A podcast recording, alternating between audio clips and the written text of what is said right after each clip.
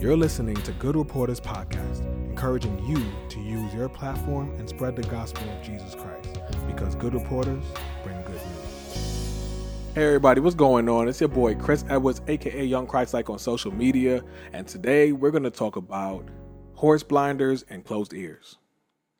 Try that on for size. Horse blinders and closed ears. I mean, closed ears, excuse me. Um, that, that sounds weird, doesn't it? But let, let's talk about it. Horse blinders, I think we all know. Oh, I mean, I mean, let me not say that. I think most people know. Horse blinders are used usually for horses when they're racing, uh, because horses will easily get distracted from the side of their eyes or on their peripheral vision, and they'll be able to see a lot that's going on around them. And if they see that, they will get distracted and they will not run the race well. Um, when you put horse blinders on, it allows them to focus on the vision, which is ahead of them, which is winning the race, um, and just going ahead with that. Closed ears um, I wouldn't know. My ears are huge. You can't see them right now, but my ears are huge, so they don't look closed. They look very open, uh, like car doors. So what we're going to talk about is closing your ears, and that's like closing off, shutting off, um, shutting off distractions and things of that sort. Uh, closing your ears, and I, I remember talking about this and thinking about this because I always think about the analogy of horse blinders. Like whenever I say, "Gotta get in focus mode," "Gotta get in focus mode," I'm like horse blinders. You know, like that's the way I say. It. Like that's what I say. Like horse blinders. Got to stay focused. Got to stop looking around me. Got to stop paying attention to all these other things. When I say closed ears, I mean I never added that before, but I'm adding it here because I started thinking about that this past week. When I say closed ears, I mean we're not listening. Not only because you could, because we're human, right? We could be running the race and listening to the things going on around us. People could be talking at us. Uh, people's visions and and their ideas and um, and their preferences and all of those things could be thrown at us as well when we're running the race. So I don't think it's enough to just put the horse blinders on because yeah, we might stop seeing the other things, um, but it doesn't hurt to hear. Sometimes it's I mean it doesn't help us stop hearing. It hurts sometimes that we hear. Truthfully, you know, even and, and even people who are good for us sometimes, even our good friends and even um, other people who are just helpful or trying to be helpful. Sometimes the vision isn't necessarily something that they have knowledge of or understanding of. And if we're listening, we might lose sight of what the vision is and lose sight of what uh, the race that we're running is. And that's huge and that's important. So that's what we're going to talk about today. Uh, let me get out the handy dandy phone after I get out this napkin because it is boiling. it is boiling in here, man. Like I got the windows closed and everything so that y'all can hear me. I'm dedicated, but right now I am baking like. egg and cheese. Um, so let's get, let's get on this. So horse blinders. Let's talk about that because horse blinders. The important thing to note about horse blinders is that it's not blocking all of your vision, right? Like it's not blocking your vision or the vision. It's just blocking peripheral vision, and that's important when you think about it because there's a lot of things that I'd like to consider peripheral vision. Instagram, social media, that's TikTok, whatever it is, other people's goals, um, other people's voices, a lot of things that are going on around us um, that are just peripheral vision. you know, like it's just like it's the things that you kind of see, like that microwave on the right side in the kitchen right now that I can kind of see, but really I'm focused on the camera that's in front of me recording my uh, visuals so that I can get you out some really good, clean, uh, quality content. That's like what I'm focused on as the vision. The other things are just peripheral vision. They don't really matter. And if I pay attention too much to the time on the clock and all those things going on, I will lose sight of the vision. Important. I want to go to the idea of the scripture. And this is Philippians 3 13 uh, through 14. And we all should know this scripture, but still going to bring it up. It says, No, dear brothers and sisters, I have not achieved it, but I focus on this one thing, forgetting the past. Forgetting the past because the past is also considered peripheral vision. the past is also considered peripheral vision. Why? Because it's not where you're going; it's where you've been. And and then, and actually, it shouldn't even be peripheral vision. It should be behind you. But so much of us are in between, looking forward and looking back, that it is our peripheral vision, and so is our vision of moving forward. Therefore, we don't really have quite a vision, and we're kind of lacking and staying in the same place. Oh my gosh. and then, mind you, so many of us have it in the peripheral vision up until we turn back. And if we look back at our past, now, the thing that is our vision is our past and who we've been and where we've been, how we've done. And the thing that now is our peripheral vision and or not even in our sight or in our line of sight is what the vision really should be. This is why we don't get places. Oh my gosh. I did that because I had to wipe my face, but oh my goodness. Like it smacked me just like that. you know, it smacked me just like that. That is wow. Like, think about that. Horse blinders, it blocks off all the distractions. It blocks off anything in your peripheral so that you can focus on the goal. And if I keep reading that scripture, because the scripture is not done, uh, open up, please, phone. If I keep reading the scripture, because that scripture is not done, it says, Forgetting the past and looking forward to what lies ahead, I press on to reach the end of the race and receive the heavenly prize for which God, through Christ Jesus, is calling us. Calling you, calling me, calling everybody. There's a race that we're running. And this is the reason why we brought up all those other things overthinking, procrastination, all these things. It's not for motivation only because it helps, I'm sure, but it's not like a motivational content page where it's just like, oh, just motivation, motivation, motivation. Um, no scripture, no Bible, no what, no good news. Like, what are we talking about? Just our things that we deal with. Oh, they're all very important because they all go into whether we're focusing on procrastination, whether we're overthinking, whether we're looking at ourselves, whether we're looking back in the past, and stopping us from doing specifically what is said here, looking forward and running the race for what God is calling us, all of us, and receiving that heavenly prize. And we have to continue on with that because with that, there is no good news that we can spread to other people because we're so focused on our past and our issues and our problems. oh my gosh, let me put the napkin again. It's getting hot in here. Somebody get me a napkin. And I haven't said that in so long, but also it's literally hot in here, so it makes a lot of sense. So now I get back to the story of, um, to the Bible, and I think about the story of Job. And this is huge in importance because I know a lot of people know about Job. They're like, oh, you mean the guy who had the stuff and lost the stuff? Yes, and there's more. You know, it's like it's so much more. There's so much deep uh, rooted uh, wisdom inside of the scripture and in, inside of the book of which is Job.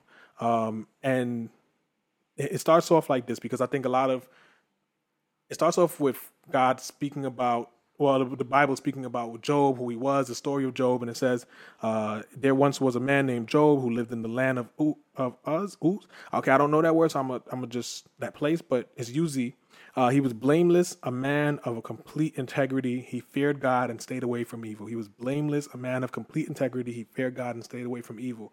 Um, I said that twice so that you can get it.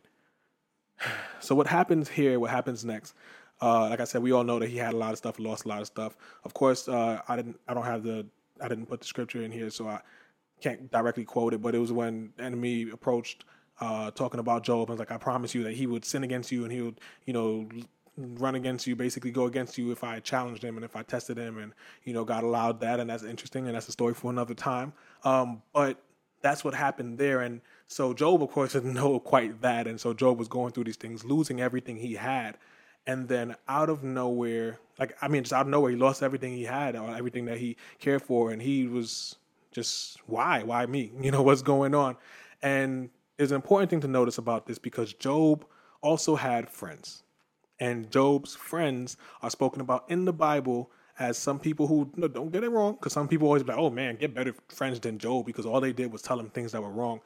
Okay, we could talk about that, but let's get into context here because context, excuse me, because Job's friends also did something very good.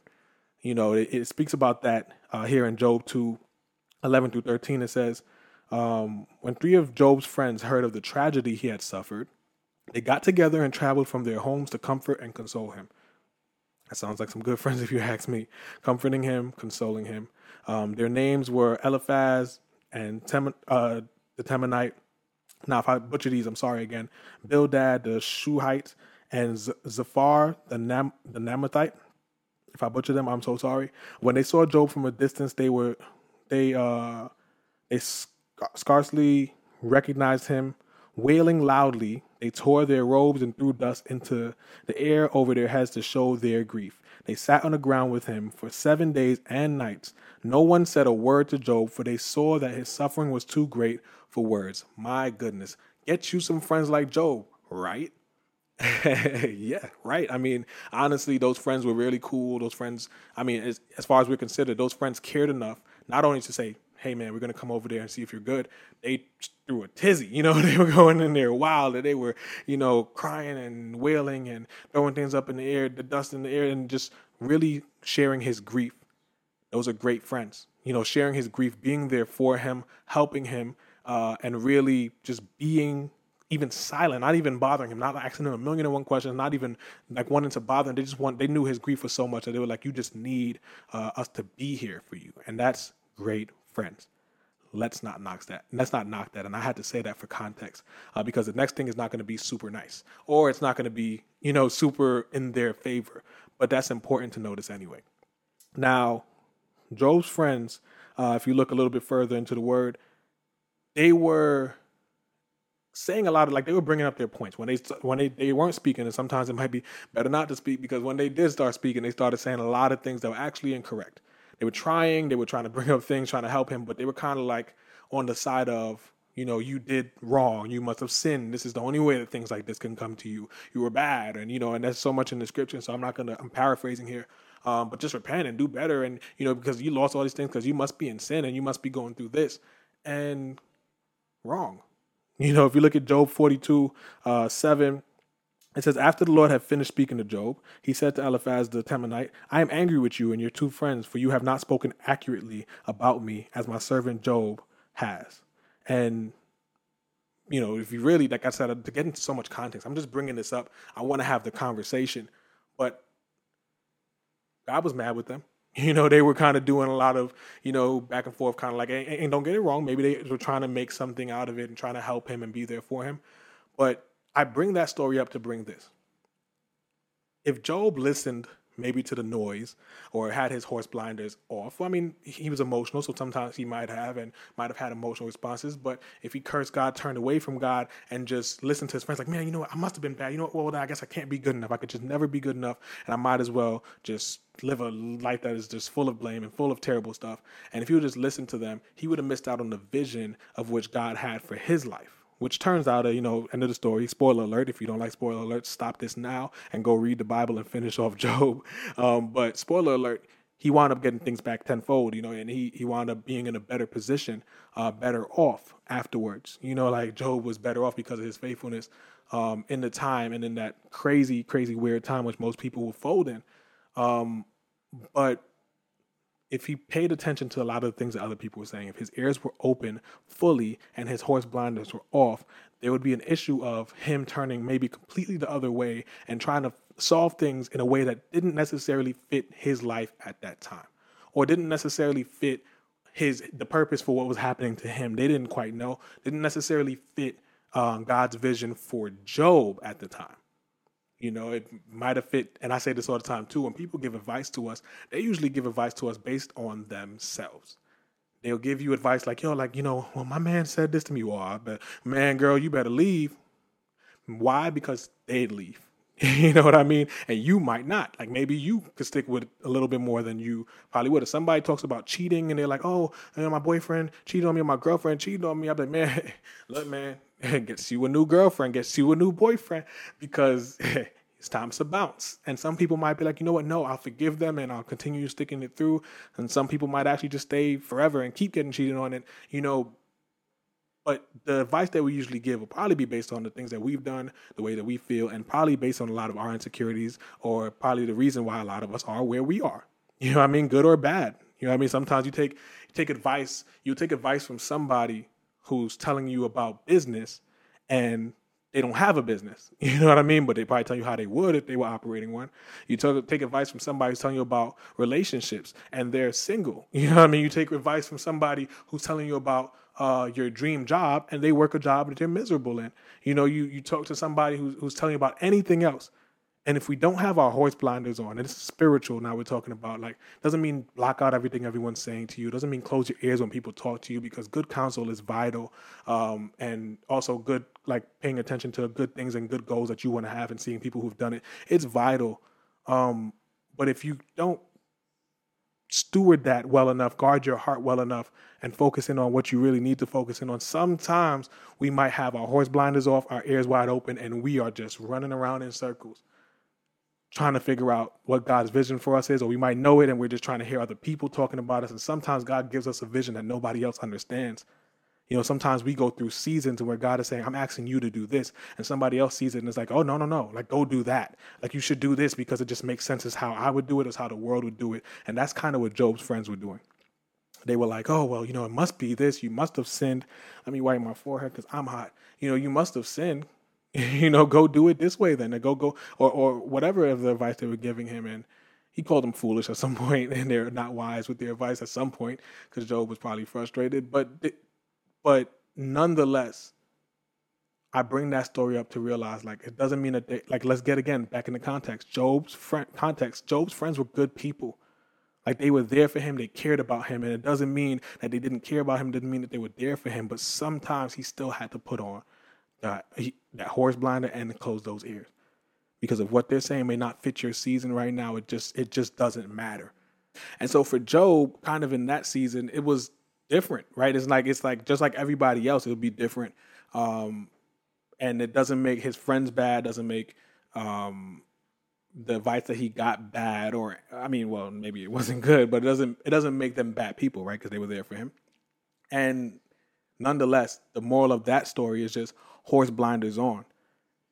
Doesn't mean that what's happening here is wrong. Doesn't mean what's happening here is not good. But for right now and for you and for your season, you got to put your horse blinders on and you got to close your ears sometimes keep them open for some good counsel, but close them when you because because even even sometimes just wanting to hear people, and this is what's been happening to me at times, wanting to just hear other people tell you this is how you should do it, or wanting to have some certainty, getting back to overthinking of oh this is how you could do it, this is how you could do it. Then your your ears will always be so open, trying to hear everything to make sure you have every possible way or idea or thought. Truthfully, at some point in time, it just comes to closing your ears, uh, keeping your eyes open, putting your horse blinders on, and focusing in on the goal. And that's the only way sometimes we get out of overthinking, over procrastinating, over all those things, and remember what the final goal really is and how we should just press forward to it. That helps us stop overthinking. Overthinking. That helps us stop paying attention to so much of, oh, what if I'm doing it wrong? Or what if I'm uh, like, if your horse blinders are on, man, you can't really tell who's in first, second, third. You don't know who's right behind you. You don't know who's on the right side of you. You just follow the pace of where you know you should be going and that's vital and that's key. Keep your horse blinders on keep your ears closed. And so i want to i want to kind of bring that to to an end and say that that's just a quick word i want to give to y'all today. I hope that it could really help you. Um, it's something i thought about and i'm like why not just bring it here right? Like this podcast is me just dumping my thoughts on everybody but also hoping that it's uh, thoughtful and a teaching lesson and something you can learn from because for me, I surely did. And so I hope you all have a great one today. I hope that God continues to bless you. And I hope that you continue to keep your horse blinders on and to keep your ears closed from all the distractions that are going on. Stay focused. God bless you. And don't forget to be a good reporter because good reporters bring good news.